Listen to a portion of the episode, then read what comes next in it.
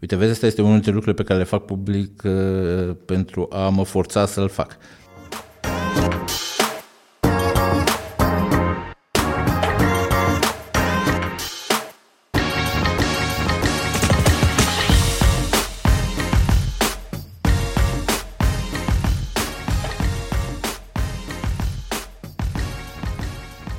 Salutare oameni buni și bine ați venit la un nou episod al podcastului lui Catai. Știu, știu, Poate că am dat prea multe episoade înainte sau poate că nu le-am prea promovat, dar episodul ăsta o să fie un episod presimt, presimt că o să fie un episod special. În prima clipă, acum ne-am văzut oficial, ne-am cunoscut oficial, îi dimineața la ora 8, mi-a plăcut foarte mult când a zis când poți să vii, cât de dimineață, până la ora 10 sau între 2 și 6 sau sâmbătă dimineața sau data viitoare când vin în Cluj. Și când am auzit că vine dimineața, am zis super, perfect. E omul meu care vreau să mă întâlnesc, să-mi încep dimineața și l-am întâlnit, prima dată l-am auzit vorbind la un eveniment Biz în care ai prezentat uh, tot ceea ce ai făcut tu pentru uh, handbalul românesc. Iar pentru cei care deja v-ați dat seama de câteva cuvinte cheie, uh, am în fața mea o legendă a publicității din România. Ca să nu spun un greuceanu sau să nu spun uh, boții. Ca sau să spun așa oficial, Lorand. Boții Balent. Bali. Am vrut să zic Bonti. Boții. Neața. Ce faci aici? Ce fac aici? Da. Pe sportul mă aduce în Cluj, se pare că de câteva ori pe an sau o să ajung de câteva ori pe lună. O mulțime de evenimente întâmplându-se în Cluj și astăzi sunt pentru meciul PAOC Salonic cu Cluj, 100 de ani de Cluj. Și Po- să mă văd cu tine acum. Oh, asta mi-a plăcut. Asta, de, f- de fapt asta am vrut să aud. Atât, De fapt, atât a soarta- fost soarta- podcastul pe stele ziua s-au de aliniat, azi. stele s-au aliniat, s-au zis, băi, bă, Când du-te auzi mai că devreme, unul da, dintre este- grei oamenilor de publicitate, când, bă, Robi, vreau să mă văd cu tine, mm, așa să-ți încep ziua, așa să-ți încep dimineața. Povestește momentul ăla când, de fapt, de tine se leagă foarte mult cuvântul marketing sportiv. Foarte mult. Și l-ai și propovăduit foarte mult. Bine, pe lângă faptul că uh, ai vorbit despre faptul că ai spălat rufe cu femeile din toată, toată lumea și... Uh, dar vreau să-mi spui momentul acela când te-a lovit atât de tare cuvântul ăsta de marketing sportiv și s-a unit încât nu te mai lăsa să stai jos și te-ai apucat de treabă.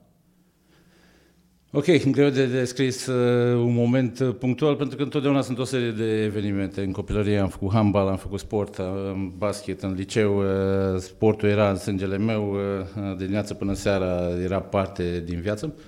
După aia carieră în marketing, uh, publicitate și la un moment dat în viață iarăși stelele s-au aliniat și am uh, făcut pasul către marketing sportiv. Am tot spus povestea asta și îmi place să o spun pentru că are foarte multe învățăminte în ea. Eram într-o seară, mă uitam la un meci de fotbal, vine film la mine, la ce te uiți, cine joacă România, hai să ne uităm împreună. A, nu mă uit pentru că joacă România și pierdem. Și filmul avea 8 ani de zile la momentul respectiv, a plecat la el în cameră și nu s-a uitat la meci pentru că nu e așa, joacă România și pierdem. Și m-am prins atunci că riscăm să creștem o generație de copii care asociază România cu eșecul și cu pier- pierde meciurile din start înainte de a începe competiția. Mi-a dat seama că nu e adevărat că în sportul românesc ai super performeri, ai super sportivi și astăzi avem super performanțe, doar că nu mai sunt comunicate, nu mai sunt promovate, nu mai sunt vizibile și atunci nu mai ajung la uh, oameni. Câteva săptămâni mai târziu am citit un interviu cu Alex Dedu, care preluase Federația de Handbal și povestea cum vede el lucrurile. Am sesizat multe similitudini, i-am dat un mesaj pe Facebook, nu-l cunoșteam. Am zis, hai că poate pot să-ți dau o mână de ajutor.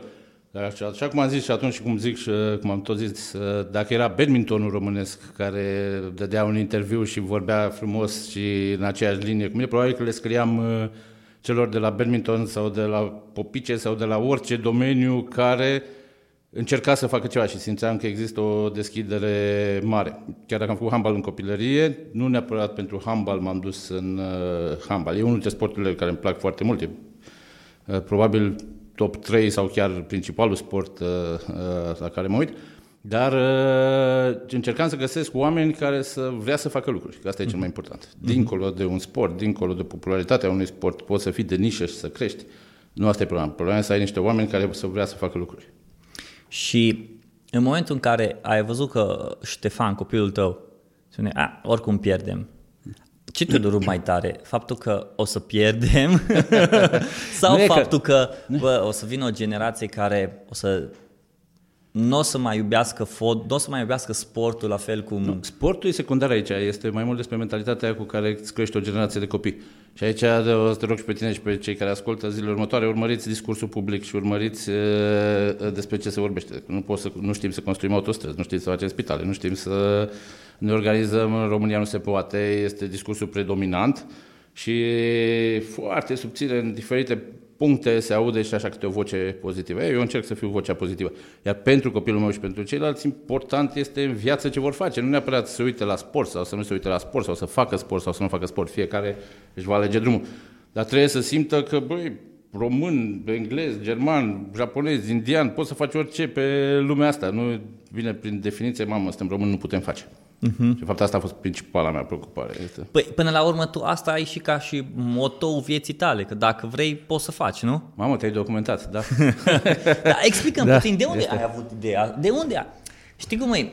Mi se pare puțin și general, așa, uh, și trending, dacă vrei, poți, ridică-te, umblă. De unde, de unde ți s-a tras mentalitatea asta de, bă, dacă vreau pot să fac? Bănuiesc că din familie, din uh, modul în care am fost tăi? crescut, uh, mama profesoară de română, uh-huh. tata electronist uh, și bunicii diferite zone de activitate, deci destul de divers. Dar, uite, câțiva profesori și educatori mișto în viața mea, învățătoarea care când am pierdut ora de matematică, ora de muzică, pentru că a venit Ceaușescu în vizită la Brașov și ne-au scos pe stradă să dăm din, din mâini cu steagurile, a recuperat ora de muzică în ora de matematică. Pentru că era foarte importantă și îi dădea un maxim important, e, mici gesturi, mici lucruri care rămân și ajung să te definească. E clar că e un cumul de lucruri. Nu toți copiii din clasa uh, uh, primară cu care am fost colegi, pentru că au recuperat ora de muzică, ora de matematică, au avut un traseu similar cu al meu. Nu, dar am mai avut, de-a lungul timpului, nu știu, dirigul din uh, liceu care venea și ne punea diapozitive din țările pe care le vizitase, Egipt, uh, Franța și care picătură cu picătură inoculează dorința asta de a explora lumea, de a vedea oameni, de a cunoaște și tot. Uh, și mulți alții, nu stau acum să-i pozitiv. Când a, a, îți aduci aminte de o poveste din viața ta și din tot drumul ăsta al tău și uh, toată lupta asta ta, în special în, în, în sport, când citatul ăsta pe tine te-a ajutat cumva să, bă, ok, hai să-i dăm bice. Bă, da, uh, bine, citatul vine de la Adidas Torch în 1990, fără niciun dubiu, mm. aici toți, toate generațiile care au prins campionatul mondial. Adidas Torch, n-am da. mai auzit cuvântul ăsta.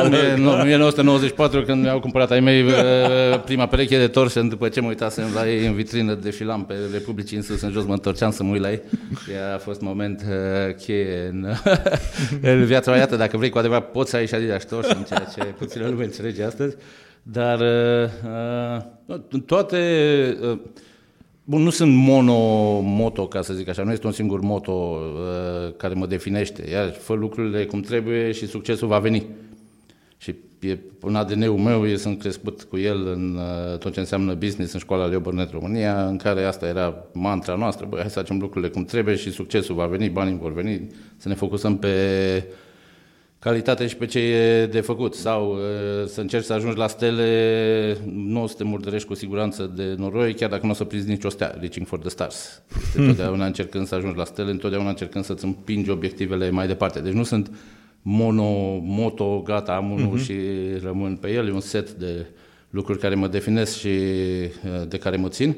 Și în care eu cred că am foarte multe momente în care am dovedit că nu sunt doar uh, lozinci și trebuie să uh, respiri și să-ți asumi chiar niște pierderi și niște riscuri. Cea mai tare, apropo de zona asta, este fiul meu a terminat clasa 8 a dat examenul de evaluare națională și eu am fost super relaxat, nici nu știam ce le poate da la evaluare națională sau ceva. Nu am băgat în el meditații, n-am avut nicio treabă, am super încredere în el și în școală. Uh, dar 45 de minute înainte de a se afișa rezultatele, băi, am avut un moment de panică și mă gândeam, zic, bă, dă-l dracu de fă lucrurile în care crezi și fă lucrurile cum trebuie, că succesul o să vină. Zic, dacă am eșuat cu filmul și nu l-am dus la meditație și în loc să-l fi băgat un an de zile și eu la matematică română greu, uh, acum o să-mi pară rău uh, toată viața. 45 de minute mai târziu, când am început să curgă mesajele, super bine, super tare, ura, e, ah, zic, fu, Bun, mai menținem, da, mai menținem. Dar a fost panică, da, a fost panică totală, zic, băi, și asta e, da. Ce înseamnă marketing sportiv? O, oh, super întrebare, mulțumesc că o să uh, povestesc mai mult un pic pe zona asta. Uh, uite, Comitetul Olimpic și Sportiv Român în România are un program pentru reconversie profesională a sportivilor. Ce înseamnă asta? La sfârșit de carieră, uh, pentru sportivi începe o nouă viață. Și atunci sunt o serie de cursuri în colaborare cu ADECO uh, pentru a le deschide perspective, pentru a învăța să se prezinte la un interviu, pentru a-și face CV-ul, pentru a face față etapei uh, viitoare de carieră. E, acesta este un program dat, ok? Vine comunicarea și zice, băi, program pentru reconversie profesională pentru sportiv sună cam dur și cam depresiv din prima, Uh, Cam ești sportiv, de 89. Ești sportiv, ești sportiv, ești sportiv, ești pe voale, așa și din toată vine cea, haide la niște programe de reconversie profesională pentru că o să te lași și tot. uh, și atunci schimb numele și zice a doua carieră, programul a doua carieră ai o super carieră astăzi, urmează a doua carieră, hai să discutăm altceva dintr-o dată, ești pregătit de uh, o altă viață, o altă viață de o a doua carieră, ți se recunoaște succesul din prima carieră, nu e reconversie profesională, șomer și gata, te-am luat. Uh, și aici e comunicare de marketing, am schimbat numele și dintr-o dată sună mai bine, lucrurile se așează. Marketing, din punctul meu de vedere, e mult mai profund, este mult mai uh, adânc. Uh, și te uiți un pic la sportivii pe final de carieră și îți dai seama că nu toți sunt la fel. Unii o să vrea să se angajeze în companii, alții o să vrea să continue în sport, alții o să vrea să fie antreprenori. Și dintr-o dată îți dai seama că sunt trei segmente diferite și atunci trebuie să ai trei programe diferite, cu a doua carieră în uh, sport, a doua carieră ca antreprenor, a doua carieră ca angajat. Fiecare dintre ele cu seturi de cursuri uh, speciale, cu mesaje speciale, cu tipuri de întâlniri uh, speciale. Care este riscul dacă tu mergi înainte cu un program general? Două segmente din trei ți din sală. Ți este și al treilea pentru că e rușine să stea dacă au ieșit deja primele două. Adică dacă deja două segmente zic, bă, ce e asta, mă, mă învață pe mine cum să fac CV-ul, ia mă, ies de aici. Uh, și atunci uh, marketingul vine și zice, băi, înțelegeți publicul, înțelegeți consumatorul, uh, adaptează-ți uh, proiectele, comunică-le apoi uh, cum trebuie. este mult, mai mult, este mult mai mult decât uh, uh, comunicare și aici încerc. În marketingul, în România, în foarte multe instituții sportive, marketing egal vânzări, sau marketing egal uh, client service, account management pe partenerii existenți. Marea provocare este să schimb filozofia clubului, a instituției sportive, în a adopta o filozofie de marketing și a lucra mult mai adânc, mult mai profund ca să faci lucruri relevante. Mai ales că nu ai muniție multă. Adică eu nu cred că marketingul sportiv e opțional în uh, sportul românesc, pentru că tu nu ai avut bugete, nu poți să te bazezi pe uh, Catiușa, ai tras 24 de rachete, una lovește ceva. Tu trebuie să fii mult mai deștept. Uh-huh. Și asta am încercat să fac. Și faptul că vorbeai despre a doua carieră, de fapt asta înseamnă marketingul sportiv o ambalare mult mai ușoară de înțeles a marketingului, a sportului, pe limbajul tuturor celor care consumă și tuturor celor care produc sportul. Asta e doar o parte, și asta ziceam. Asta, asta este doar când o parte. a schimbat numele și este partea de împachetare, partea de creșterea atractivității a ceea ce există astăzi. Uh-huh. Partea mai profundă este să înțelegi că ai fani care sunt dedicați și cu ei vorbești într-un anumit mod. Ai uh-huh. fani latenți, cărora le place, dar nu te urmăresc constant. Și pentru ei obiectivele trebuie să fie altele, tehnicile pe care le folosești, mesajele trebuie să fie altele ca să-i atragi la tine. Ai fan de succes. Te-ai uitat la tenis de masă în ultimii ani? Nu. Ei, eu m-am uitat când a ajuns România în semifinală mm-hmm. și în finala campionatului european și când ajunge în semifinale Toți la sunt Minsk, la de... tot. Nu, atunci te activezi. Tu, tu ca persoană fizică n-ai cum să urmărești 40 de sporturi, 50 de sporturi. N-ai cum. Este mm-hmm. imposibil fizic. N-ai cum să... Și atunci ai niște sporturi pe care le urmărești, NBA-ul, în cazul mm-hmm. tău, handball în cazul meu, să zic, Uh, dar după aceea sunt celelalte sporturi în care cineva drag ție, că e român, că e clujan, că e brașovean, că e european sau cum ne definim dragul ăsta sau ce, care e declanșatorul, ajunge într-o poziție de succes. Uh-huh. Ei, în momentul ăla îl urmărești. Te duci și urmărești badminton pentru că, uite, Naționala României ajunge în semifinală la Jocurile Olimpice de la Tokyo. Toată România va fi acolo. Toți ne vom uita, toți vom iubi badminton. Unii dintre noi vor ști badmintonul de la cap la coadă, vor fi experți în badminton, deci cu două zile înainte nu au zis. Uh, dar este un public important, este fanul de succes și tu trebuie să știi să vorbești uh, și cu el. E foarte interesant că marketing, tu vorbești despre marketingul sportiv care se întâmplă pe teren, care se întâmplă înainte să intre pe teren Da. și care se întâmplă cumva în două fronturi, la jucători și între, în tribună. Deci avem cumva marketingul sportiv nu este doar un uh, ei o echipă de, nu știu, ei un brand de uh, fotbal sau orice brand și tu pe ăla trebuie să-l promovezi. Tu ai alți, alte mini-produse, cum să să spun așa, în echipă și tu acele mini-produse trebuie să comunice și acele mini-produse, după aia mă refer produse ca și jucători, trebuie să pregătească fanii și consumatorii prin tot ceea ce fac. Deci mie mi se pare că marketingul sportiv e destul de complicat. E complicat din anumite puncte de vedere, e simplu din alte puncte de vedere. Ce e simplu la sport uh, în general e că ai deja inima oamenilor deschisă. Uh-huh. Oamenii sunt deschiși, ascultă, au deja povești în cap în momentul în care interacționează cu tine, uh, versus trebuie să comunici o bere, cum mai sunt 40 de beri pe piață și trebuie să găsești tot felul de împachetări și lucruri ca să uh-huh ajungi la oameni și să fii atenți la ceea ce zici tu. Sportul, dintr-o dată, oamenii au conectat, ai zis fotbal, ai zis basket, ai zis, sunt seturi de lucruri, tenis, zici Simona Halep, pa, imediat oamenii au uh, deschis uh, atenția, uh, e mult mai ușor din punctul de ce acesta de crezi vedere. Asta? De ce? De ce au românii, în special chestia asta, um, să spun așa, conexiunea pentru sport când juc, un jucător din badminton ajunge în semifinală sau ajunge în finală? Pentru că sportul e peste tot, uh, oriunde te uiți, uh, fiecare are câte o poveste din copilăria lui, din când a jucat el un badminton în parc sau uh, undeva. Sunt lucruri pe care le asociază uh-huh. rapid și... Uh, da, nu cred că am răspuns foarte clar aici. Uh, o iau ca dată mai mult decât... Adică asta este uh-huh. situația. După, nu știu dacă merită neapărat să stau să studiez acum ce a declanșat uh, toată treaba asta. Pentru că mie mi se pare interesant, și acum mi-aduc aminte când era o echipa României de fotbal Da. și câștigam meciuri, când câștigam, și în Oradea la noi oamenii ieșeau pe stradă. Pentru Pentru că e mândrie și asta este. Fanul de succes uh, uh, se mândrește cu anumite realizări, vrea să fie asociat cu respective. Și e normal, adică nu e, nu e nimic rău în chestia asta. Uh-huh. E să fii mândru cu ceea ce reușește cineva care ți-e apropiat uh, sau cu care ții sau cu care te asociezi. Uh, Problema devine când cluburile sportivi, sportul în general, nu dau atenție ce se întâmplă când nu ai succes. Și mm. e, e foarte mult marketing de succes în România, este enorm de mult. Olchim Râmnicu Vâlcea, super comunicare, super agitație. Acum din nou Râmnicu Vâlcea câștigă super agitație tot. Păi da, când erai pe locul 9, 10, 11 în ligă și așa, era mult mai subțire. Oamenii nu simțeau că au nevoie de o echipă super tare ca să poată să facă marketing. Ei, eu cred că poți să faci marketing și când ești pe locul 10 și când ești în liga a doua. Lucrez acum cu Farul Constanța, uh, clubul de, din Constanța, care e în liga a doua și nu este într-o situație uh, minunată din punct de vedere rezultate sportive. Uh-huh. E pe drumul cel bun probabil pentru a ajunge într-o poziție mai bună, dar nu e. e nu pot să fac uh, marketing sportiv când sunt pe locul 15 în Liga a doua anul trecut, în uh, sfârșitul uh, anului. Ba da, poți să faci, cum să nu, poți să faci o mulțime uh, de lucruri prin care să uh, comunici cu oamenii, să fii relevant în uh, uh, lumea oamenilor, oameni care iarăși trebuie împărțiți, sunt oameni de business pe care vrei să-i atragi alături de tine, sunt suporteri pe care vrei să-i ai în tribune, sunt suporteri pe care vrei să-i ai la televizor. Hmm. Certe că se poate.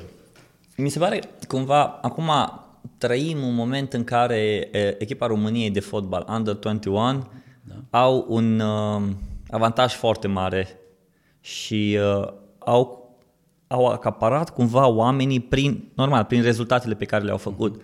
Dar cumva oamenii s-au și uitat în spate și la faptul că s-au investit atât de mult și cumva au lăsat timpul să treacă, să investească în ei, să crească în ei, să-și facă antrenamentele. Nu au fost foarte multe, uh, să spun așa, cancanuri și blizblițuri despre ei, dar în momentul în care au ajuns să prindă rezultatele alea, cumva rezultatele au vorbit pentru ei. Rezultatele, dar atenție, dacă uh, uh, aloci un pic de timp și te uiți la declarațiile lor din ultimele 12 luni, 18 luni, uh-huh. și te uiți un pic uh, incredibil de bune și de mature și de așezate și de umane, nu sunt rupte din niciun manual, sunt naturale, sunt venite, se vede că oamenii aceștia tineri ăștia cred în ele și că i-au definit. Se vede că ei sunt produsul a ani de muncă și din partea lor și din partea părinților lor și a familiei care au făcut probabil sacrificii pentru ei și a cluburilor care i-au susținut.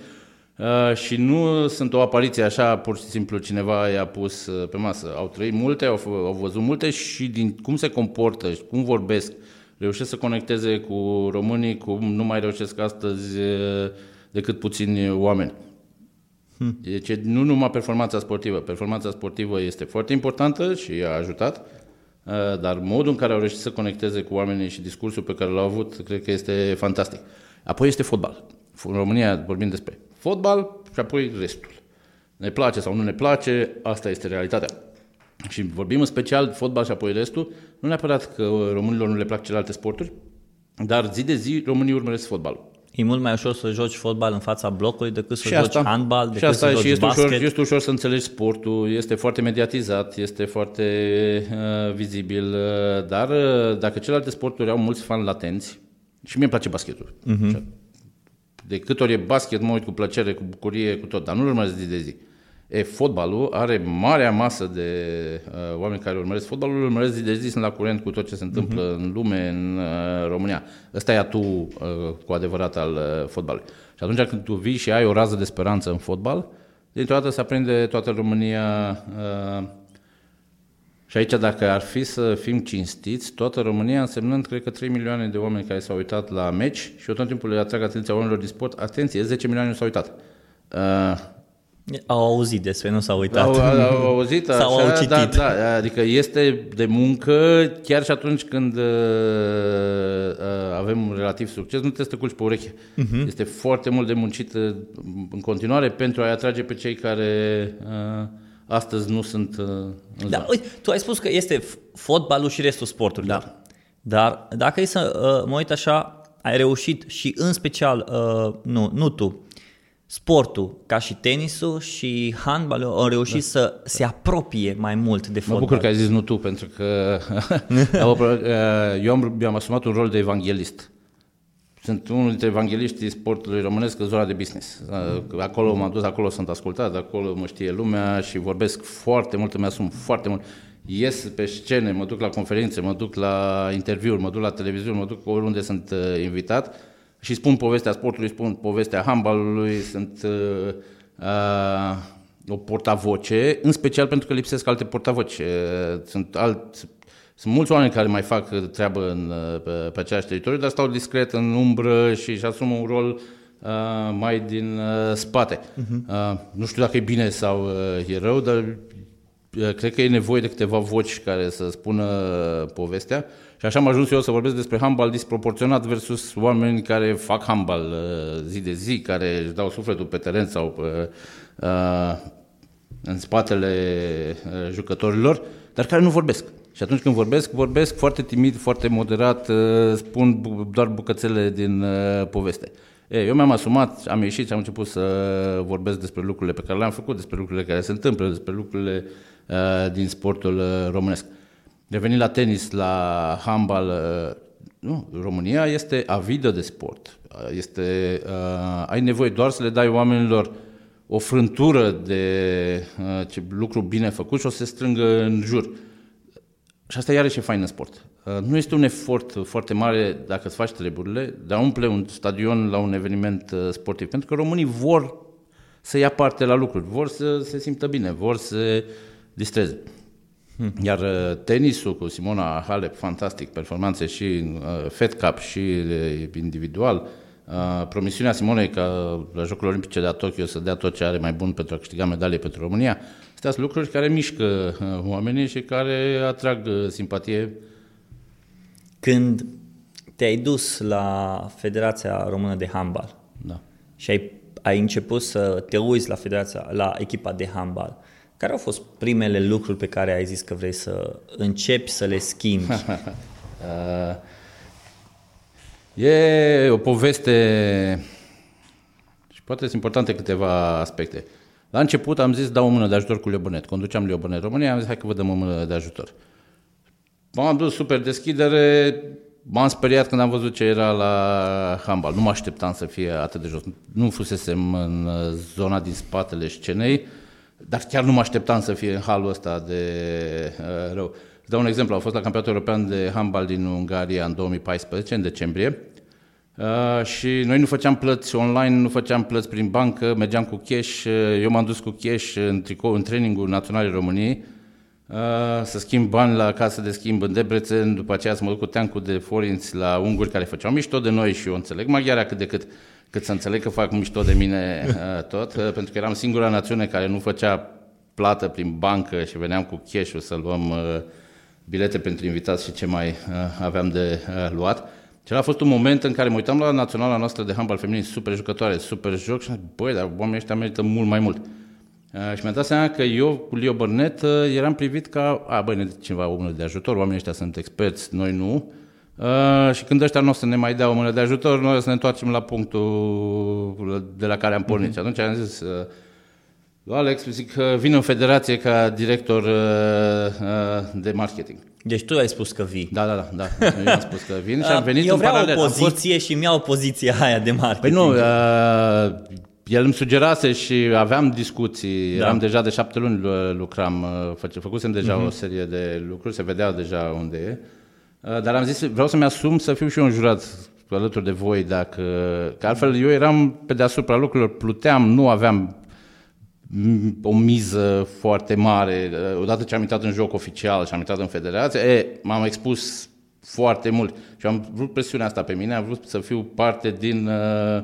Să înțeleg, uh, tu ai vrut presiunea asta? da, eu am vrut de presiunea, ce? pentru că altfel aș fi cedat probabil mult mai ușor la un moment dat. Aș fi zis, a, bă, aia îmi trebuie mie, handball, îmi trebuie tot. Aveam super viață, super proiecte, super tot. Mi se pare Așa am interesant că tu uh, vrei o presiune. Eu îmi cunosc, cum, îmi cunosc cum funcționez, știu cum funcționez uh, și de multe ori când ies public și zic fac asta, o, o spun pentru a o f- pune presiune pe mine Ok. și a o face. Eu am tot timpul 20, 30, 40 de proiecte deschise. Adică și astăzi, dacă stau să scriu pe foaie, probabil că mă duc în 50 de proiecte pe care le-am deschise, nu pe toate le-am anunțat public. Câteva le-am anunțat public pentru că simt că trebuie să uh, le fac uh, neapărat. E, și o perioadă am funcționat în paralel, managing director la Leo Burnett Lon- la Leo Burnett România și director de marketing la Federație Voluntariat. Până când m-a, mi-am dat seama că nu mai am cum să le fac pe amândouă. Adică eram plecat la campionate, mă mai întreba Ștefan, șeful mare al nostru, păi, iar două săptămâni Te mai întreba Ștefan Mic. Auzi, tu mai vii da, acasă. Da, da, da, aia, era ok. Uh, și în nebunia mea mi-am dat demisia de la uh, Leo Bănesc și am trecut în uh, federație oficial uh, și a fost uh, salariat. Am, am fost uh, uh, parte din echipă total de data asta și all-in, cum se zice mm-hmm. la poker. Este ori iese, ori nu iese, ori avem succes, ori uh, uh, nu mai merge cu jumătăți uh, de măsură.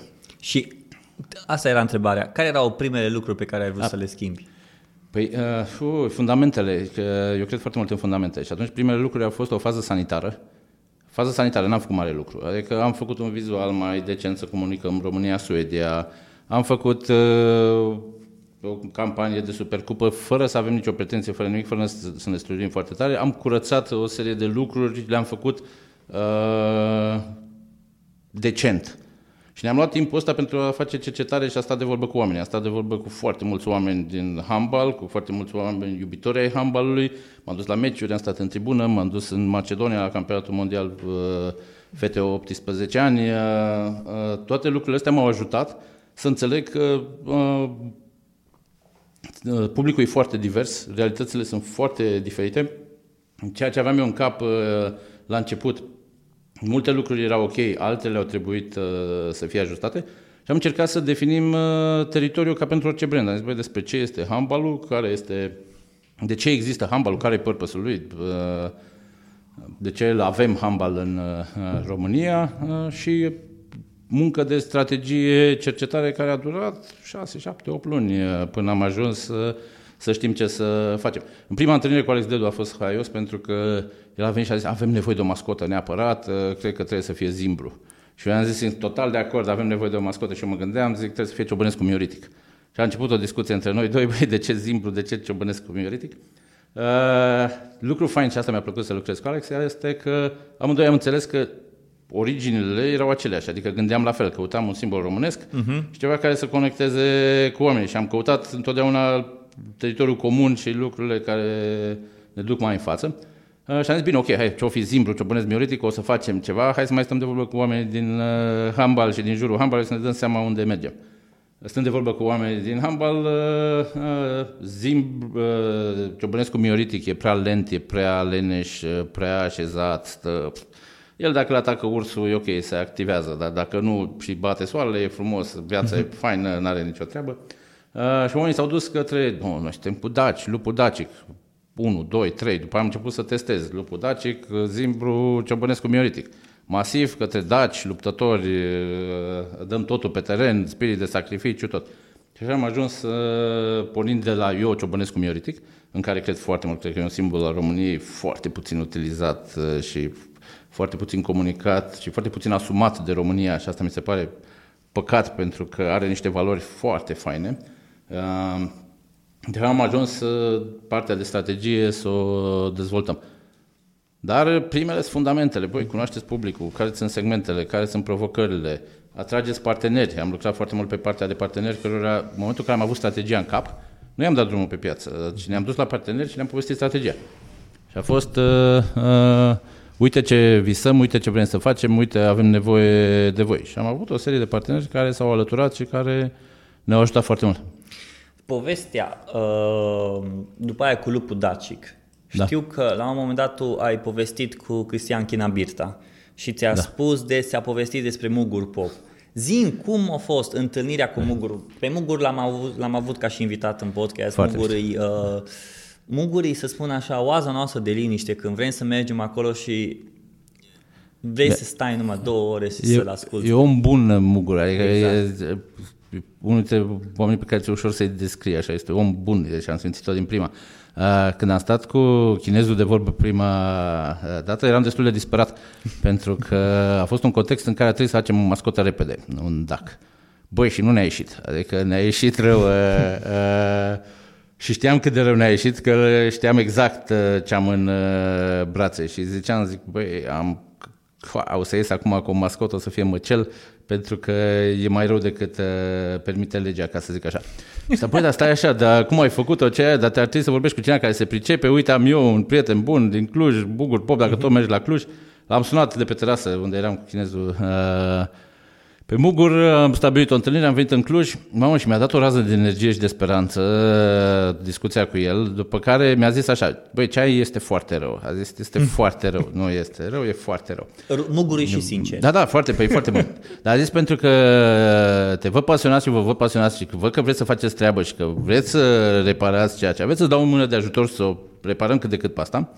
Uh, După care te ajut pe tot ce ai de, ce ține de universul dacilor și așa colaborăm, am toată deschiderea, te ajut. Ne-am dus la el la fermă cu ceea ce aveam, a aruncat trei sferturi din lucrurile pe care le aveam, care erau butaforie de Las Vegas. Uh, uh, Ne-a dat uh, o serie de elemente care au salvat cât de cât uh, situația și mascota și-a făcut uh, treaba. Peste câțiva ani de zile o să zic întreaga poveste probabil. Hmm. Uh, în esență este că aveam nevoie rapid de mascotă pentru a, a lansa ca- campania, dar mai mult pentru a colabora cu unul dintre sponsori care vrea să ne ajute. De fapt, hai să zic povestea ce să mai așteptăm câțiva ani de zile. Era uh, echipa de la sponsorul principal al uh, handball vrea să ne ajute și vrea să producă o serie de materiale care nu erau pentru ei, adică nu aveau branding uh, al lor, erau pentru handball, doar că nu puteau să justifice uh, cum justificau naiba achiziția de uh, steaguri cu handballul sport național pe care nu era. Și atunci am zis, băi, fii atent, uh, facem o mascotă uh, și ca parte a colaborării noastre, ca să fiți pe mascotă, luați steagurile respective, bannerele, roll-up-urile și tot. Și ne-au dat o grămadă de materiale pentru care Federația n-a plătit absolut nimica, care erau uh, uh, pentru handball pur, nu pentru sponsor, n-aveau nimic. Și aveam nevoie de o mascotă ca ei să poată să justifice uh, sprijinul respectiv în structură.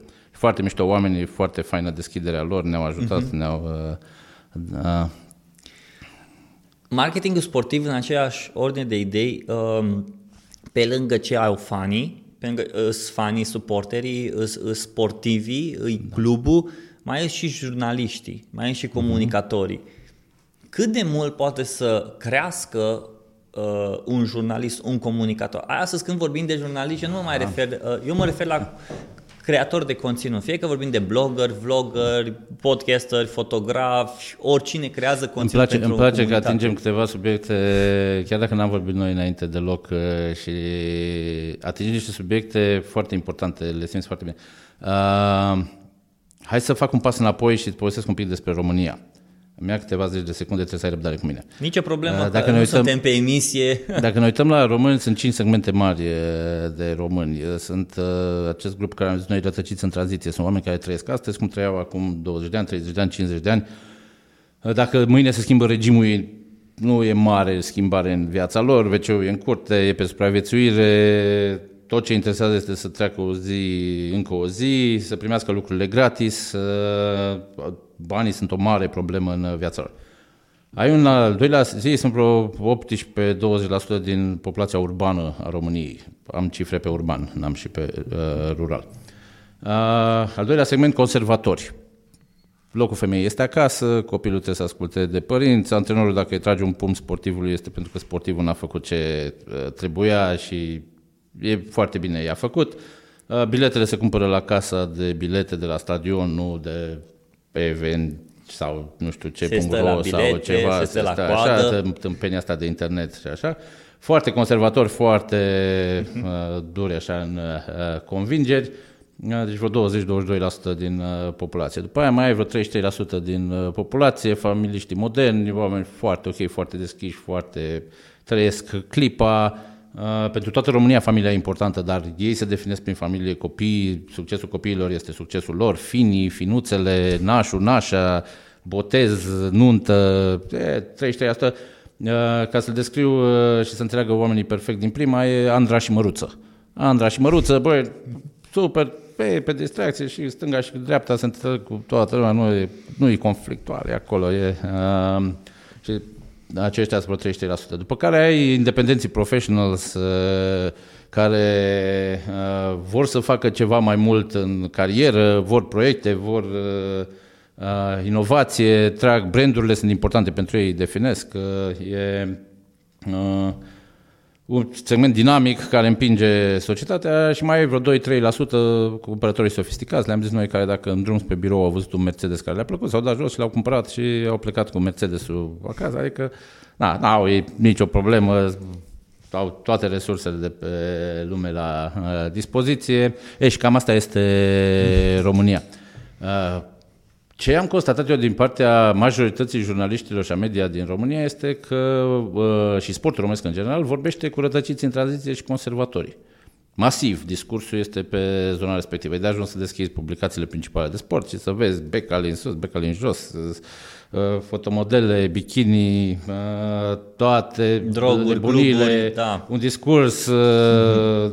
care este mult mai apropiat de zona de conservatori și tot. Sportul românesc cu zero intrare la meciurile de la activ, activitățile sportive pentru uh-huh. rătăciți în tranziție care au nevoie de acest uh, zero. E, problema e că oamenii ăștia nu sunt foarte atractivi pentru branduri. Pentru că ei nu sunt cinici, uh, unii sunt cinici pentru supraviețuire și, și nu tot. cumpără. Alții, dar nu cumpără, nu pleacă la fentă, ei știu că apa borse cu bule e bună, nu, aia o iau ei și o să o ia și peste 20 de ani și așa.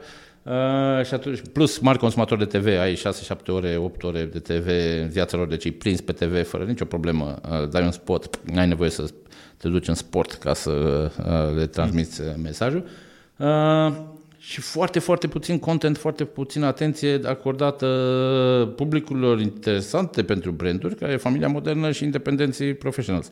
Uh, și aici apare o mare problemă, pentru că uh, brandurile care se implică în sport nu mai au vizibilitate uh, aferentă, pentru că media nu vorbește cu publicul lor.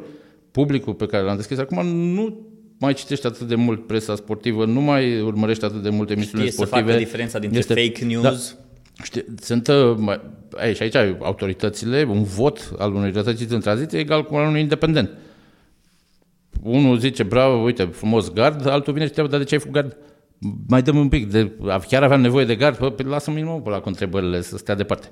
Uh, și atunci e o mare nevoie de a crea conținut să, uh, sportiv uh, pentru cele două publicuri pe care le-am descris. Există diferite inițiative, se mișcă lucrurile. Uh, Dăm câteva exemple.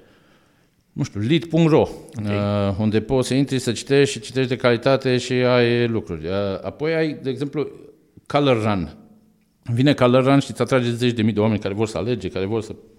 Pentru că livrează o experiență pentru familia modernă și pentru independent. E distracție, este concept, uh, se întâmplă lucruri, nu-i doar la alergare.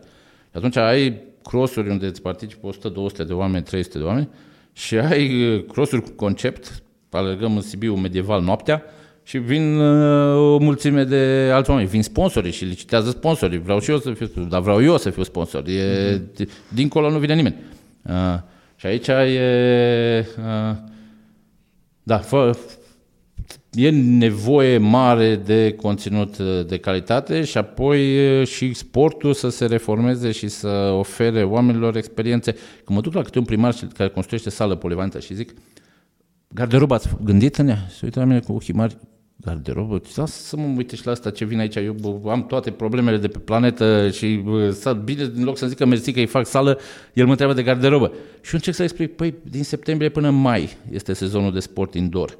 Uh, toată perioada asta oamenii vin cu haine pe ei, vin cu copilul la familia modernă, vine cu copilul și și independenții cu copii, nu uh, vin uh, la meci, sunt în tribună, trebuie să ducă copilul la baie. Ce faci? Strângi toate hainele, strângi toate împachetarea, te duci la baie, stai cu lucrurile în brațe până copilul face ce are de făcut te întorci la locul tău, că nu poți să le lași la locul tău, că se fură. Exact, uh, să nu uităm că scaunele sunt mici, și, n-ai unde să le pui. E, și atunci, dintr-o dată, tu dai omului garderobă dacă vrei să-l ai la meciuri constant. Nu e vorba, va veni când joacă România cu Norvegia la handbal, va veni, va fi plin, va da pe afară. Dar tu îl vrei zi de zi, tu îl vrei la etape, îl vrei la campionat, vrei să crești, vrei să crești junior, vrei să...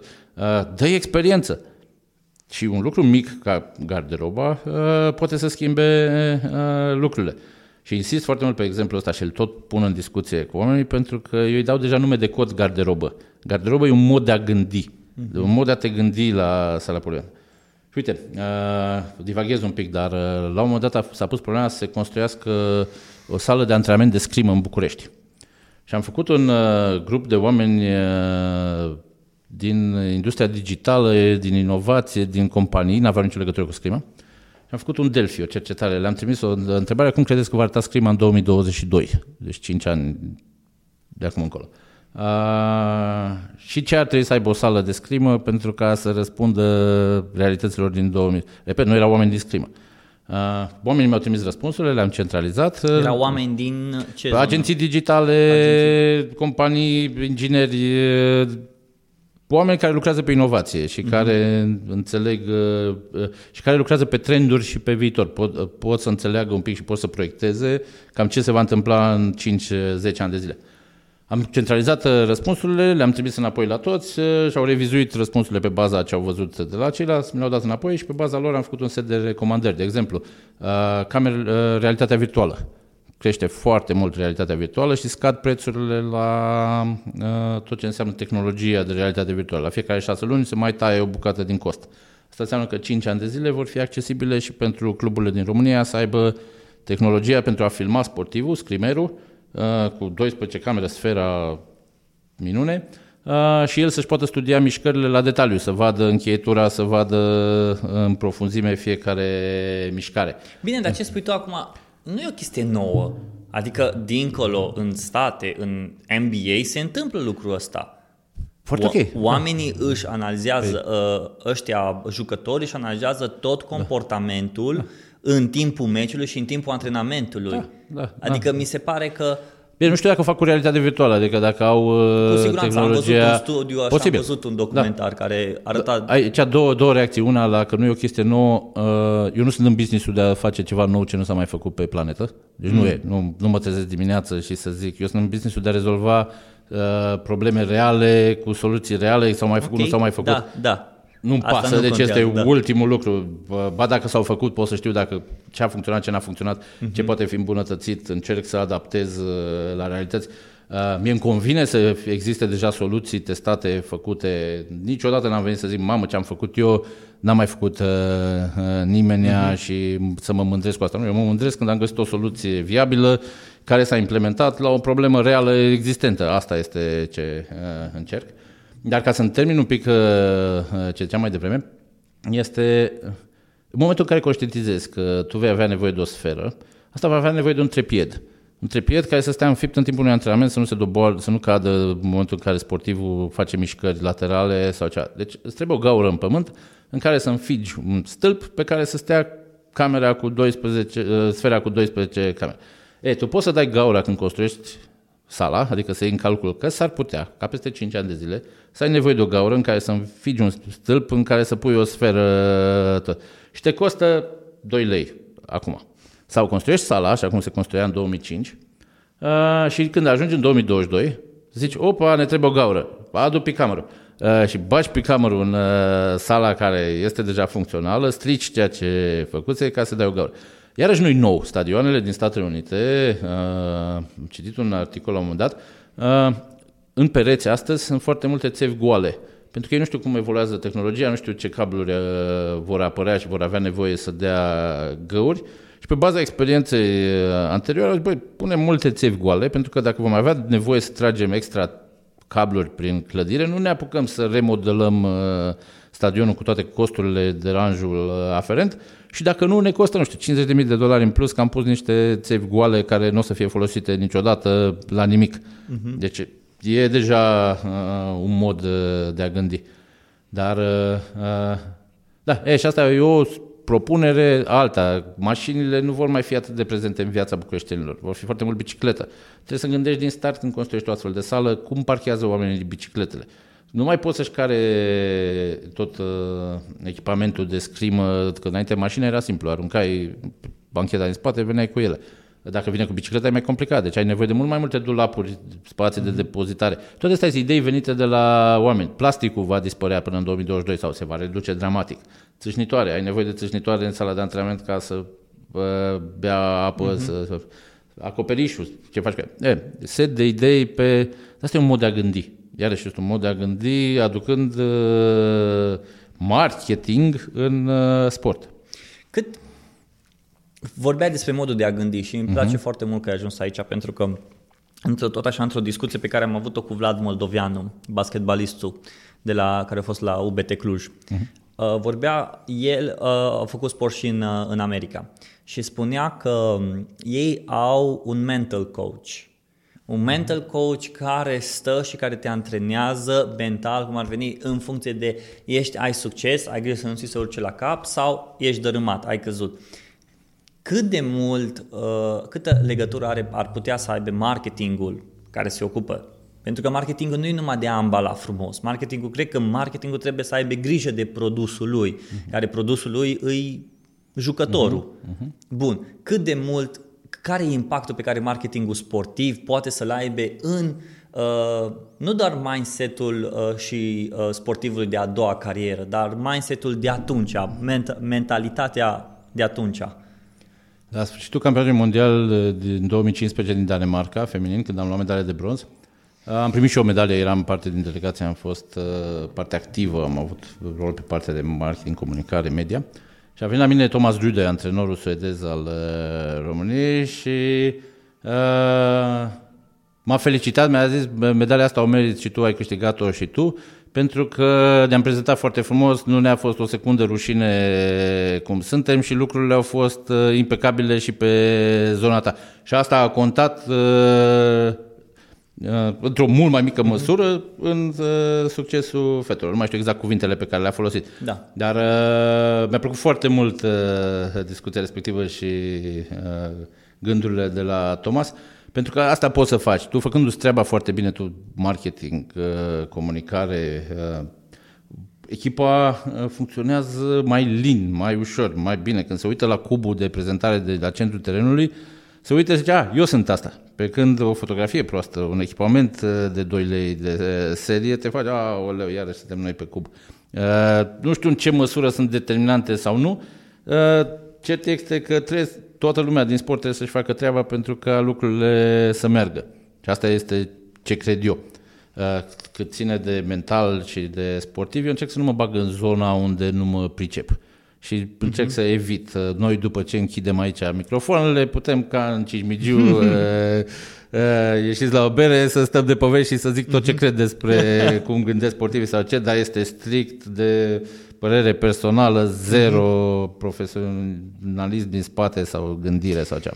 Spuneai despre sportivul care se pregătește pentru a doua carieră. Da. Crezi că sportivul ar trebui să se pregătească încă din prima da. carieră pentru a doua carieră? Da. Dăm exemplu de sportiv din România, nu mă refer sporturile, fotbal sau așa mai, orice sport cunoști, ca sportivul care de pe acum se pregătește pentru a doua carieră cum se pregătește și care ar fi modalitățile ca să se pregătească? Da, o, să, uh, o să mă feresc de a da exemplu din România, de a pune degetul pe cineva, în, în special pentru că eu, am eu nu sunt om din sport, uh, ultimii 4 ani, 5 ani mi-am petrecut în sport, astfel okay. încât nu sunt foarte bine ancorat să știu toți oamenii ce fac uh, și... Dar îți dau un exemplu, am, av- am fost la Final Four uh, handball, semifinale, finală la Köln uh, și uh, handbaliștii de pe teren merg în boxele sponsorilor și au discuții după meciuri uh, și povestesc ce s-a întâmplat pe teren și ce au trăit acolo și ce a fost.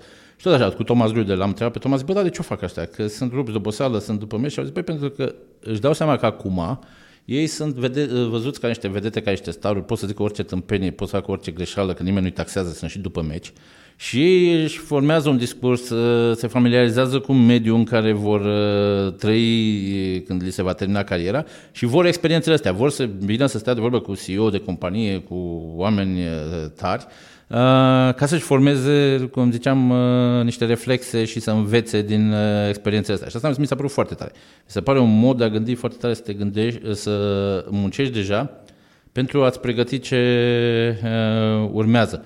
Eu cred că uh, pentru orice sportiv de la de pe băncile școlii trebuie să-ți pregătești a doua carieră, pentru că viața de sportiv uh, uh, depinde de nenumărați factori. Oricând poate să apară o accidentare, oricând poate să apară uh, o problemă care să te scoată din uh, viața sportivă la 22 de ani, la 23 de ani, la 25 de ani.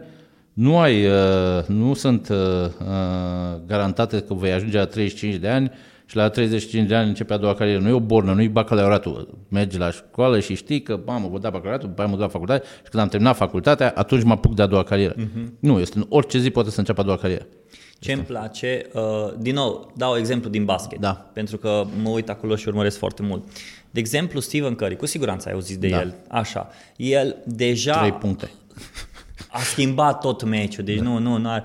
Putem să intrăm în, în, în asta, îmi place, iubesc, vreau să intru, dar uh, Um, ce am observat la el e că a semnat un contract cu Facebook uh, și a făcut un Facebook Watch, o miniserie despre el.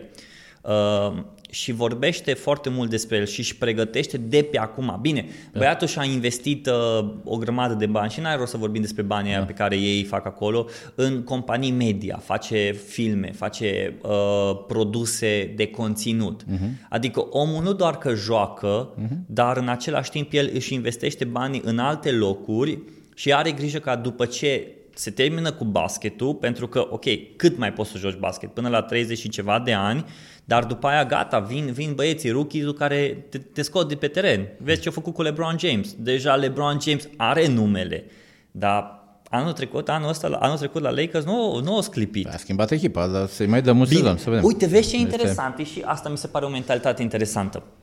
Dar stai să prima Bun, dată okay. și după aia vin a doua. Așa. Uh, ei se pregătesc de pe acum și mi se pare că cred că sportivii din România ar trebui să-și pregătească terenul încă de pe când o să vină în a doua carieră. Și asta ce înseamnă? Ei au un acces în momentul de față ca și sportivi la oameni la care poate alții nu ar putea uh-huh. să mhm. aibă acces. Doi la mână, comunicarea poate să fie atât de ușoară. Uh, faci o pagină de Facebook, faci o pagină de Instagram, uh-huh. începi să comunici acolo. Uh, la banii pe care îi faci, fie că sunt mulți, fie că sunt puțini, angajează pe cineva care poate să aibă grijă de, uh, nu știu, să scrie corect uh, textele, să îți pună niște fotografii mai bune și atunci ușor, ușor tu să-ți construiești o imagine, tu să-ți construiești a doua carieră. Pentru că atunci deja când ieși uh-huh. pe, din joc, deja tu să știi pe ce vrei să mergi și ai spus tu antreprenor, ok, uite-te, am o comunitate mare, vreau să-mi lansez, nu știu, vreau să-mi lansez uh, o linie de haine. Deja comunitatea mea o să-mi cumpere linia mea de haine Și deja tu poți să mergi pe partea de consultanță pe tot ce înseamnă media, sport, haine, whatever, orice ar fi. Dar cred că este vital da. pentru un sportiv de acum ca să-și pregătească a doua carieră. Da, cred că se întâmplă, sunt uh, convins de fapt că mulți uh, gândesc că ce va urma și nu stau inconștienți uh, captivi. Uh, dar sportul este oglinda societății românești. Sportul reflectă ceea ce se întâmplă în societatea românească. Sunt puțini români din afara sportului care gândesc în termen de carieră, în pașii următori, în uh, ce să fac. Uh, eu personal sunt uh, adeptul teoriei vantaiului. Trebuie să ai întotdeauna 5-6 opțiuni pentru ca să poți să-ți asumi riscuri, pentru ca să poți să faci lucruri și să nu stai disperat, aoleu, ce mi se întâmplă dacă nu mi este proiectul ăsta, dacă mă dă afară sau ceva. La fel, am încercat să mă înconjur de oameni în echipa mea care se uită la mine și zic, bine mă, dă afară dacă... Eh, da. Pentru că întotdeauna am alte opțiuni, întotdeauna sunt pregătit. Ăștia sunt oamenii, tari, sunt oamenii care eh, cu adevărat eh, pot face diferența, care nu stau așa, mamă, stresat, aoleu, ce mi se întâmplă, mă accidentez mâine uh-huh. și uh-huh. sunt terminat. Și ca sportiv, când știi că ai ce să faci după, parcă ești deschis să dai mai mult pe teren, fără frică de accidentare sau de schimbare totală. Uh, dar în societatea românească nu ai cultura să ne pregătim pașii, să ne gândim la ce ne va ajuta. Uh, se înfilipează acum, uh, lucrurile sunt ok, sunt printre cei optimiști și mă uit la lucrurile bune. Apropo, o să mă întorc la segmentele pe care ți-am descris. Lucrez cu ele de aproape 20 de ani, de prin 2001 și a crescut foarte mult segmentul independenților professionals, de la 5% spre 20%.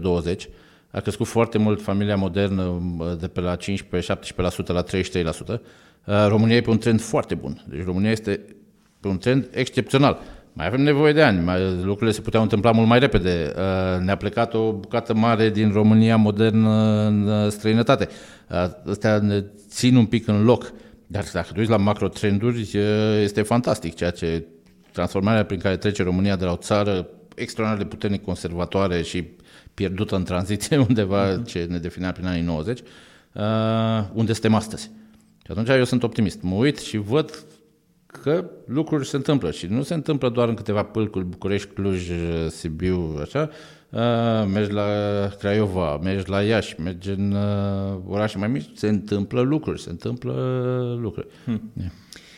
Um, spuneam despre mentalitatea asta de a investi pentru timp și a investi lucruri în timp și înainte vorbeam despre faptul că ai grijă acum și roadele nu o să ți le iei de pe acum, nu o să îți crească roadele uh-huh. acum. Uh, și tu ai spus la un moment dat o chestie foarte interesantă și aici, aici cumva asta mi-a plăcut foarte mult. Ai spus că după ce pleacă botii, botii sau boții? Boții. Boții. boții. Nu am diacritice pe online tot timpul. Pune știu TZ. Nu, e ok. Asta, că cine trebuie să știe, știe. Ce, ceilalți învață, dacă e nevoie. După ce pleacă boții de la da. federație, după ce pleacă, iese din da. sport, da. să lase ceva în da. urmă. Da. Nu pentru că au venit el, da. a făcut, da. a schimbat, după ce au plecat, s-a dus. Uh, de unde ai avut ideea asta?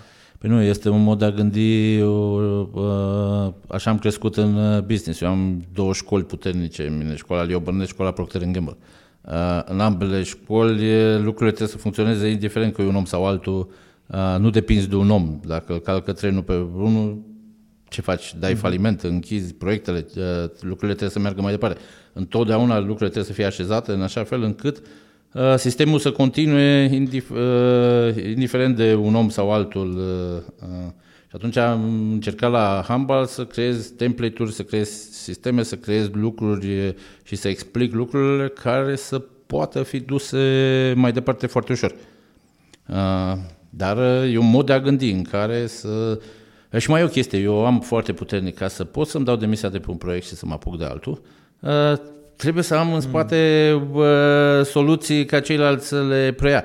Cine se uită în cariera mea, eu sunt de foarte mult timp în grupul Leo Burnett uh, și acum sunt tot în grupul Leo Burnett Publicis, în Publicis România. Uh, și de, de fie, am schimbat la fiecare 2 ani de zile rolul. Uh, deci la fiecare 2 ani de zile am dus un proiect până la un nivel l-am așezat uh, și m-am apucat de altceva. Nu stau acum să trec prin fiecare uh, etapă de lucruri, dar cam pe 2 ani de zile uh, am așezat lucrurile, am setat direcția, am plecat. Mă întrebau oamenii, păi de ce pleci acum din handbal, acum când ai așezat și poți să culegi roadele? Păi tocmai, le-am așezat. Nu mai e nevoie de expertiza mea, nu mai e nevoie de nivelul meu de uh, pregătire. Uh, poate să vină cineva să culeagă roadele, nu mai e uh, partea strategică în linii mari, s-a făcut. Nu, nu că nu e în continuare de făcut și e foarte mult, uh, dar nu mai diferența nu era atât de mare între a fi eu sau nu a fi. Deja erau lucruri așezate, trebuiau câțiva ani de zile să se continue ceea ce a făcut. Mie îmi place chestia asta. Totdeauna să am relaxarea că știu că cineva poate să preia ceea ce fac eu astăzi. Hmm. Că în felul ăsta și partenerii, șefii mei știu că mă pot pune pe alte proiecte, mi se deschid întotdeauna alte oportunități. Uh, până acum, din marketingul sportiv, am înțeles așa. Uh, în primul rând, când începi să faci marketing sportiv, trebuie să pui bazele. Da. Uh, în al doilea rând, trebuie să conectezi punctele dintre jucător, tribună, uh, club, uh, creatorii de conținut. Trebuie să știi să-i conectezi fiecare pe limbajul lor. Uh, cel puțin asta am înțeles până uh-huh. acum. A treia chestie, îi marketingul sportiv nu este doar o chestie de moment, ci trebuie să fie o chestie pe care o construiești acum și o să dureze în uh-huh. timp. Adică sunt trei lucruri pe care se poate deja Așa. construi o strategie da. de marketing și care orice, nu știu, uh, habar n-am, proprietar de club, dacă înțelege lucrul ăsta, deja poate să-și facă treaba. Aici am notez ceva ca să mă întorc uh, la ce vreau să zic, pentru că o să fac, o să mai adaug un element. Ok. Uh, o, o etapă zero în tot ce ai zis tu. Ai zis un 2, 3, eu adaug un zero. Ok. Este să accepti realitatea. Prima, mama mia ce grea e chestia asta.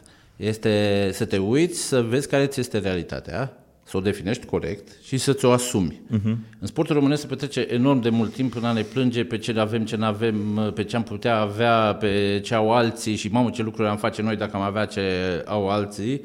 Uh, și foarte, de foarte puține ori te uiți pur și simplu și zici, asta nu este realitatea și cu asta trebuie să jucăm. Îți dau un exemplu concret pentru a înțelege. Farul Constanța. Mă duc la Farul Constanța, stadionul distrus, deci este rău, Pot veni 6.000 de oameni în niște condiții, să zicem așa, dar alte 20.000 nu pot pentru că se prăbușește stadionul și nu ai stadion. Ei, noi putem discuta acum despre, mamă, nu avem stadion, mamă, ce stadion are Clujul, ce are Craiova, ce stadion au în Europa, ce stadion, nu avem stadion, mamă, ce am face dacă am avea stadion, mamă, dar când ne facem stadion? Păi, realitatea pentru omul de marketing care se ocupă de Farul Constanța este că astăzi și mâine nu vei avea stadion. Indiferent că te apuci tu astăzi să construiești stadionul, durează 2 ani de zile până l-ai dat în funcțiune, asta sunt optimist, 2 ani de zile. Hmm. Deci tu 2 ani de zile nu ai uh, stadion. Asta ți este realitatea. Odată ce ai acceptat care ți este realitatea, dintr-o dată știi cu ce joci și pe ce construiești, știi în ce te duci. Ce am făcut la Faru acum este în colaborare cu Primăria Constanța, sponsorii care vin la Farul o să aibă vizibilitate nu doar pe stadion, ci și în giratorile din Constanța, pe care le facem alb-albastru și punem panouri ca și cum ar fi pe stadion. Uh, brandul X, uh, sponsor al lui Farul Constanța. Pentru că mi-am dat seama că n-am cum să aduc 200.000 de constanțeni pe stadion, că n-am cum. Fizic, n-am, este imposibil să aduc și să asigur expunere partenerilor și atunci este pe stadion. Mă duc uh, rup realitatea, construiesc o altă uh, realitate. Dar pentru a putea să construiesc o altă realitate, trebuie să-mi asum realitatea. Că dacă în continuare povesteam despre ce am putea face și uh-huh. ce ar uh, face, nu ajungeai la zona asta. Și acum, în giratorile din Constanța, vor fi partenerii clubului și 300.000 de constanțeni vor vedea cine sunt uh, partenerii. Asta e un mod de a gândi pornind din asumarea realității. Nu mai vreau discuții, să tragem semnale de alarmă. Am într-o întâlnire cu oameni grei ai sportului românesc și cineva zice și să tragem un semnal de alarmă și mi-am tras așa un încă un semnal. în cap, în cap așa. Uh, și a fost așa, băi, nu mai ziceți de semnale de alarmă că poți sparge capul. Uh, zic, da, nu mai vreau de la oamenii care decid în sportul românesc să tragem uh, semnale de alarmă. Din fericire sunt câțiva și am, cu cei cu care colaborez uh, uh, cam în zona asta gândesc, care nu sunt pe business-ul de a trage semnale de alarme, sunt în business-ul uh-huh. de a face lucruri. Uh-huh. Pe perete asta avem scris mare în agenție, este să nu lăsăm lucrurile pe care nu le putem face, să stea în calea lucrurilor pe care le putem face. Uh, și este uh, mare în ADN-ul nostru și lucrăm doar cu parteneri, cu sportivi, cu instituții sportive care cred în asta. Hmm. Să stau să povestim ce nu avem, nu merge. Acum mă întorc la ce notasem aici, cum notasem să-mi reamintesc, să zic, pentru că ai zis că lucrurile simple, 1, 2, 3 și tot. Eu mai țin din când în când și cursuri de marketing, am predat și la MBA română-canadian. E o pasiune de-a mea educație și la un moment dat una dintre cursante zice foarte frumos ceea ce ne-a zis Boțe, minunată, așa. Asta era la vreo 6-7 luni după curs. Dar după aceea în viața reală când trebuie să aplici, băi, nu e chiar așa, că n-am reușit să fac ceea ce zicea. Și partea haioasă este că marketing tot timpul e de la zero și eu iau de la zero. Adică știu ce trebuie făcut, știu pașii, știu, am abordare sistematică. Băi, dar nu știu ce trebuie făcut. Trebuie să ies din birou, trebuie să mă duc să stau printre oameni, trebuie să stau printre fani, trebuie să ascult, trebuie să fac munca de cercetare, ca să ajung să gândesc o Arlinta Roma, băi, trebuie să muncesc ca dracului de mult. Știi că funcționează Alinta Roma, Iacob Alinta Roma, mamă ce minunat este Dar ce e Alinta Roma? Este... Dacă întreb lumea ce e Alinta Roma, e chestia aia care face așa. Exact, no, dar acum eu vin și zic, bă, am și eu cremvuștul ăsta, dăm și mie un Alinta Roma. De ce? Pentru că știu că funcționează. Voi o să vezi câtă muncă e ca să ajungi la acest Alinta Roma mm. și tot. Deci lucrurile, da, sunt simple, Băi, dar tu vei reuși să ai rezultate dacă vei munci. Dar dacă vei munci din greu, uh-huh. și asta este o muncă, eu tot timpul zic că marketingul e o muncă de 24 de ore, uh, pentru că mintea nu se oprește. Păi nu se oprește, este, dacă te păcălești că, bă, mama mea, de, de la 9 la 5 fac asta, după care fac altceva, da, ok, pot să fie project management, pot să fie Dar mintea ta nu se oprește niciodată. Dar mintea nu se oprește dacă cauți și uh-huh. important să ai întrebări, pentru că mergând pe stradă se sizezi lucruri. Ieri eram la stadion, vorbeam cu un prieten la uh, stadionul din Cluj și ziceam, băi, eu acum la birou, uh, pentru că mă uit în stânga, mă uit în dreapta, văd ce fac oamenii mm. respectiv. Prind o frântură de, direct, de discuție din stânga mea sau din dreapta mea din ceva, și nu știu când o să mă ajute. Habar, poate nu o să mă ajute niciodată. Dar multe dintre idei, multe dintre gânduri sunt venite din uh, teren. Deci nu-i de ajuns să știi teoria, nu-i de ajuns să știi ce ai de făcut.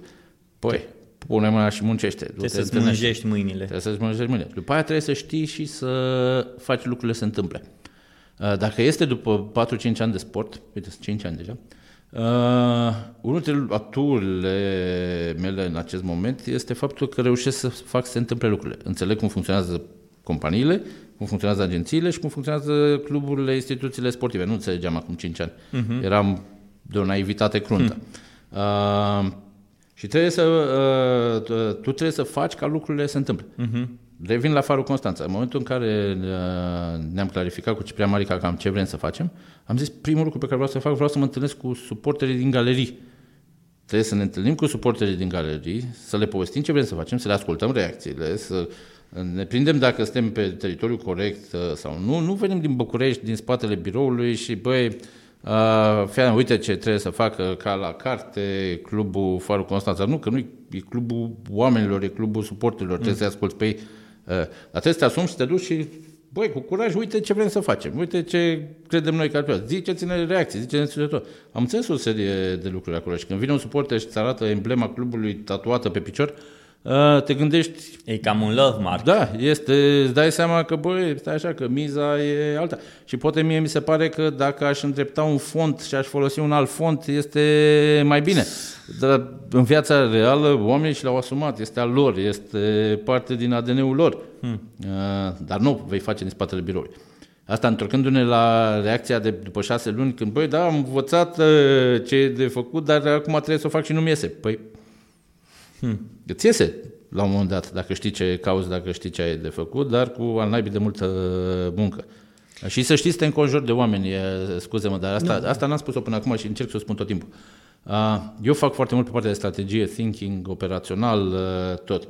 Dar depinde al naibii de mult să fiu înconjurat de oameni tari pe tot ce înseamnă creație, tot ce înseamnă design, tot ce înseamnă copywriting, pentru că altfel sfârșesc în ceva foarte drăguț și simpatic, uh, un PowerPoint uh, aplaudat de toată lumea, un Word uh, pentru care o să iau nota 10 la lucrarea de diplomă sau doctorat, hmm. dar dacă n-am în jurul meu oameni tari, oameni tari pe fiecare dimensiune a marketingului, rezultatele sunt infime. Am scris o carte despre ce am făcut pe handball și acolo am povestit despre oameni implicați direct și ce am făcut. Băi, sunt foarte mulți foarte mulți, de la operațional, pe event, pe uh, design, tot. fiecare dintre ei decisiv. Mm. Și aici trebuie să știi să-ți atragi oamenii. Dacă tu te aștepți să poți să faci tu și vizualul, să scrii și headline-ul, să faci și strategia, să te duci și să faci și event-ul și așa, băi, sunt puțini oameni. Sunt 2-3 care probabil că ar fi capabili, dar cam atât e. Hmm. Spuneai, înainte să dăm record la podcastul ăsta și schimb puțin topicul, pentru că neapărat am vrut să ajung la subiectul ăsta despre podcast. Așa. Și mi-a atras atenția în momentul în care ai pus podcastul cu Cernobâl pe Facebook. Și după aia m-ai făcut și mai curios faptul că vrei să-ți faci tu un proiect de podcast. Uh-huh. Spune mai multe despre proiectul ăsta de podcast pe care vrei să-l faci și de este... unde iubirea asta pentru iubire, până la urmă pasiune este... pentru podcast. Este uh Uite, vezi, asta este unul dintre lucrurile pe care le fac public uh, pentru a mă forța să-l fac. uh, am pus pe Facebook acum vreo două luni că lucrez și sunt în linie dreaptă. Sunt și cu tine aici povestesc că îl fac, deci trebuie să-l fac, pentru că altfel, uh, da, de cu rest. Uh, bun, uh, Sport Setup uh, se va numi, uh, podcast uh, despre businessul sportului. Îl fac dintr-un um, dintr-o pornire care vine din misiunea agenției pe care o conduc astăzi. Noi trebuie să creăm o industrie a sportului în România. Lumea mă întreabă cum e marketingul sportiv în România și eu zâmbesc și le zic, băi, nu avem marketing sportiv în România pentru că nu avem uh-huh. market. Uh-huh. Ca să ai marketing trebuie să ai market. Nu ai piață. La noi nu există piață. Mhm. Piața uh-huh. trebuie construită. Trebuie o serie de lucruri să se întâmple simultan și să înceapă să se pună în mișcare o roată care astăzi nu există. Nu se generează venituri decât din, sau disproporționat, major, sunt din surse bugetare uh-huh. și sprijin de la autorități, deci nu ai o, o piață. Ei, podcastul va fi încă o picătură în acest efort de a genera o piață a sportului, pentru că îmi propun să am discuții cu oameni care sunt implicați în sport despre businessul sportului și să aibă o puternică tentă educativă, adică să intrăm în detalii în profuzime și să tot întreb de ce. De ce ați făcut așa? De ce gândiți așa? Uh, de ce mergeți în uh, direcția asta? Astfel încât mâna de oameni din sportul românesc care vrea să facă lucruri să aibă acces la un know-how uh, la care poate astăzi nu au. Eu sunt convins că în toată societatea românească și și în sportul românesc sunt oameni care vor să facă lucruri. Sunt oameni foarte bine intenționat și foarte capabili și tot, dar care de multe ori nu au acces la uh, anumite informații. Atenție, mă includ și pe mine.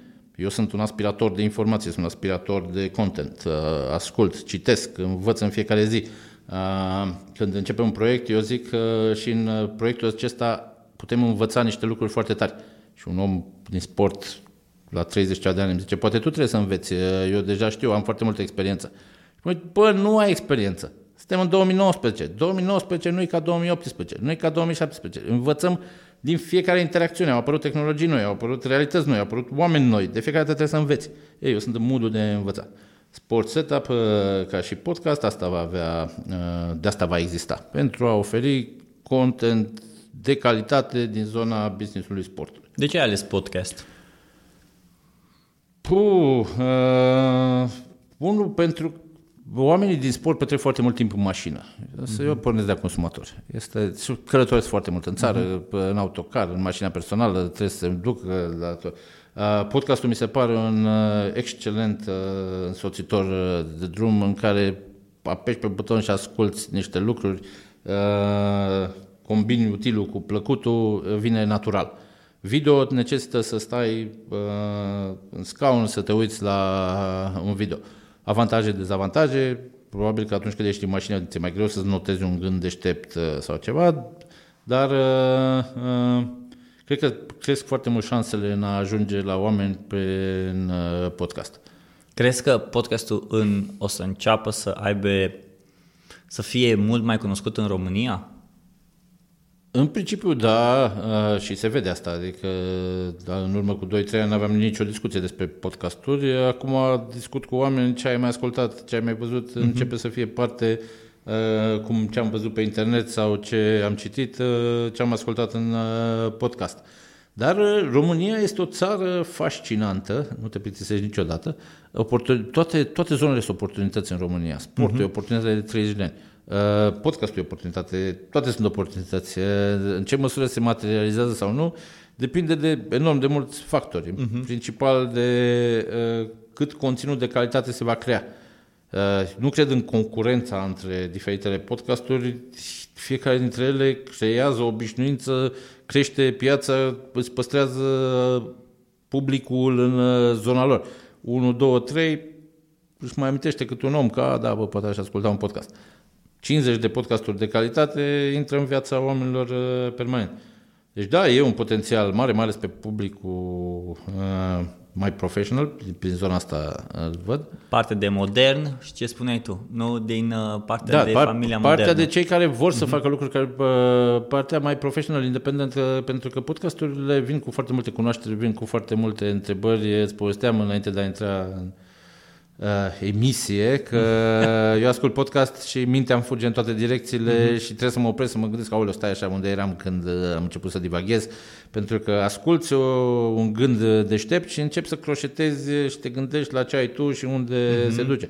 Și de asta acum podcastul Cernobâl îl ascult a doua oară, uh, sunt pe care să termin practic 10 ore de ascultat podcast, uh, pentru că prima oară când l-am ascultat îmi fugea mintea în toate direcțiile, căutam comportamente similare, uh, mi se pare incredibil dacă ar face cineva o analiză între Cernobâl și colectiv, mm. uh, sau o proiecție între Cernobâl și ce s-ar întâmpla la un cutremur din București cu actualul leadership al Bucureștiului, Mie mi-e groază, adică mi se taie respirația și încerc să mm. înghit, uh, pentru că s-ar putea să avem niște similitudini incredibile.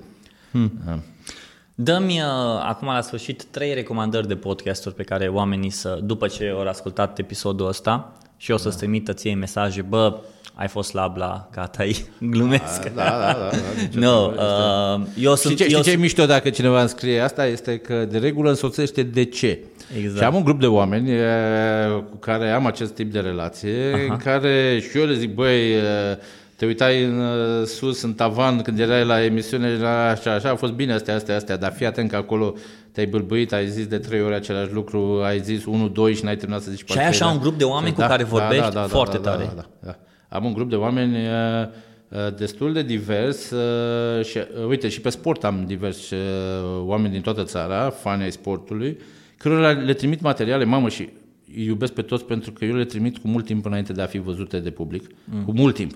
Deci sunt oameni care dacă le-ar scurge, dacă le-ar da mai departe, ar fi nasol. Uh, dar uh, sunt oameni pe care nu-i cunoșteam, care am început online uh, relații și pe care am simțit că mă pot baza și care mi-au zis cinstit de fiecare dată. Și atunci am un fel de panel de oameni care, care mai schimb câte un gând, mă gândeam să fac asta, mă gândeam să fac aia, altă, așa. Pe care am oamenii în cercul mai apropiat, în care după un podcast îmi dau mesaje și pam, pam, pam, pam, pam, pam, pam, pam, vezi că avea o nucă în gură și ne Uh, și n-am nicio problemă. Mie îmi place, vine cu exact asta am și eu. Am un da. prieten, da. uh, Marian Hurduca și el și-a lansat un podcast, Hurducast, și când i-am spus o să fac podcast cu boții și zice, a, te urăsc că eu am vrut să fac cu el. Eu zic, poți să faci cu el, numai că tu nu știi sport. Exact, eu nu știu și altfel o să vorbesc da, cu el. Să păi știi că poți să vorbești și despre altceva, nu doar despre sport, adică este... Uh, Uh, an, uh, uite, an de zile am lucrat pe uh, produse de igienă intimă feminină. Uh, Cred că lui Marian Hurduca și-ar place vezi, subiectul iată, ăsta. Am făcut cercetări, am lucrat, am văzut, este... Uh, uh, nu trebuie neapărat să fie sport.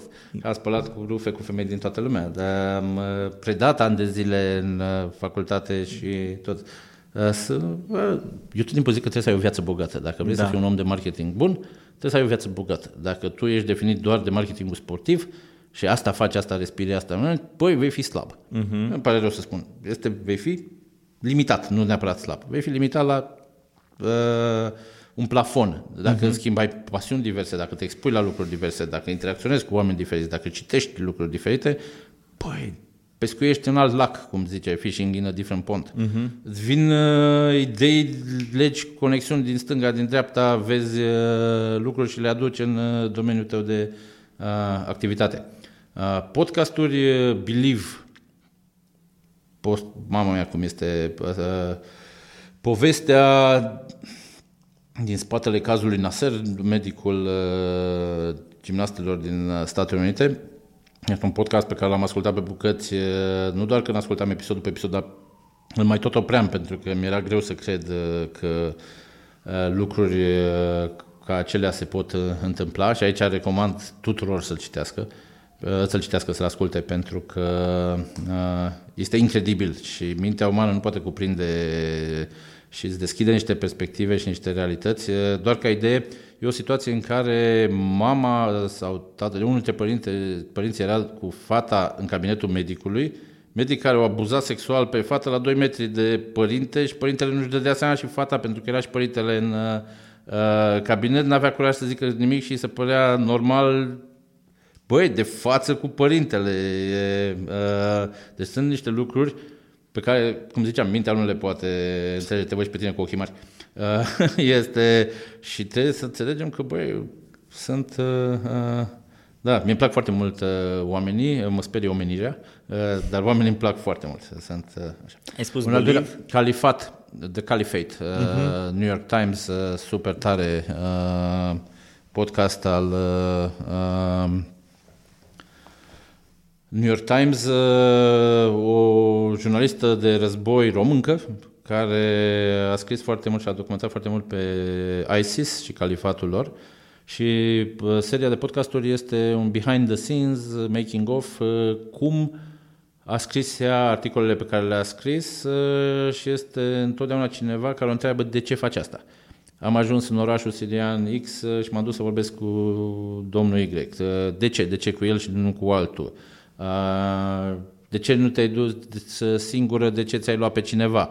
Mm. Cum erai îmbrăcată? Ce făceai? Și ea povestește toate detaliile astea și ascultătorul are acces dintr-o dată la un univers la care nu avem altfel acces. Și e foarte bine. Faptul că este de, o jurnalistă româncă adaugă savoare. Cum am aflat că este româncă, este în primul episod, ea povestește că intră în casele luptătorilor ISIS imediat după ce se recucerit orașul, ca să se uite în coșurile de gunoi, să se uite în frigider, să se uite în rafturi, să vadă ce au. Și face o paralelă cu casa ei, cineva dacă ar intra în casa ei, ar vedea în bibliotecă cărți în limba engleză, franceză și română. Și ar putea trage concluzia că vorbește ce... Și în momentul ăla zic, hopa, stai așa, pe dacă are cărți în română înseamnă că e româncă, că nu-mi imaginez mulți canadieni, americani care să aibă cărți în română și să nu fie român. Și am căutat-o pe internet și am uh, descoperit-o. Apoi, uh, o recomandare BBC Radio 5 Sports uh, este... Sunt 45 de minute, 50 de minute de discuții pe subiectele săptămânii din uh, sportul britanic în special, dar și mondial. Uh, în care sunt invitați trei sportivi de top uh, din toate tipurile de sporturi și Anglia are chiar toate tipurile de sporturi, uh, care comentează subiectele respective și e distractiv, e haios, uh, sunt mișto cu pozitivism, te așa, mai un pic de energie. Păi după ce asculti un Believe, ai nevoie, ai nevoie de, și de un, o energie da, pozitivă. Da, da. Și când asculti un Believe, te, te poți încărca cu o energie pozitivă dacă tu uiți la lucrurile uh, Uh, bune. Cazul are un sfârșit. Uh, uh, cineva a reacționat, cineva a luptat împotriva uh-huh. nebunului și poți să iei lucrurile pozitive și poți să pleci încărcat cu dorința de a nu lăsa lucruri pe care le observi nerezolvate și de a avea reacție și de a încerca, chiar dacă ți se pare așa că, băi, poate nu e cazul, Bă, dar nu le lăsa la prima mână, du-te mai departe. Deși de acolo poți să-i ții o bucățică uh-huh. pozitivă. Boții, mulțumesc foarte mult pentru uh, onoarea pe care și eu mulțumesc pentru invitație că... și pentru cuvintele deosebite. Serios, eu, eu uh, simt că am început ziua altfel. Adică faptul că am reușit să stăm o oră și deja aproape imediat jumătate a, o oră să sperăm că o să avem și ascultători care Oamenii o să asculte, iar cei care o să asculte, mulțumim frumos că ați ajuns până aici.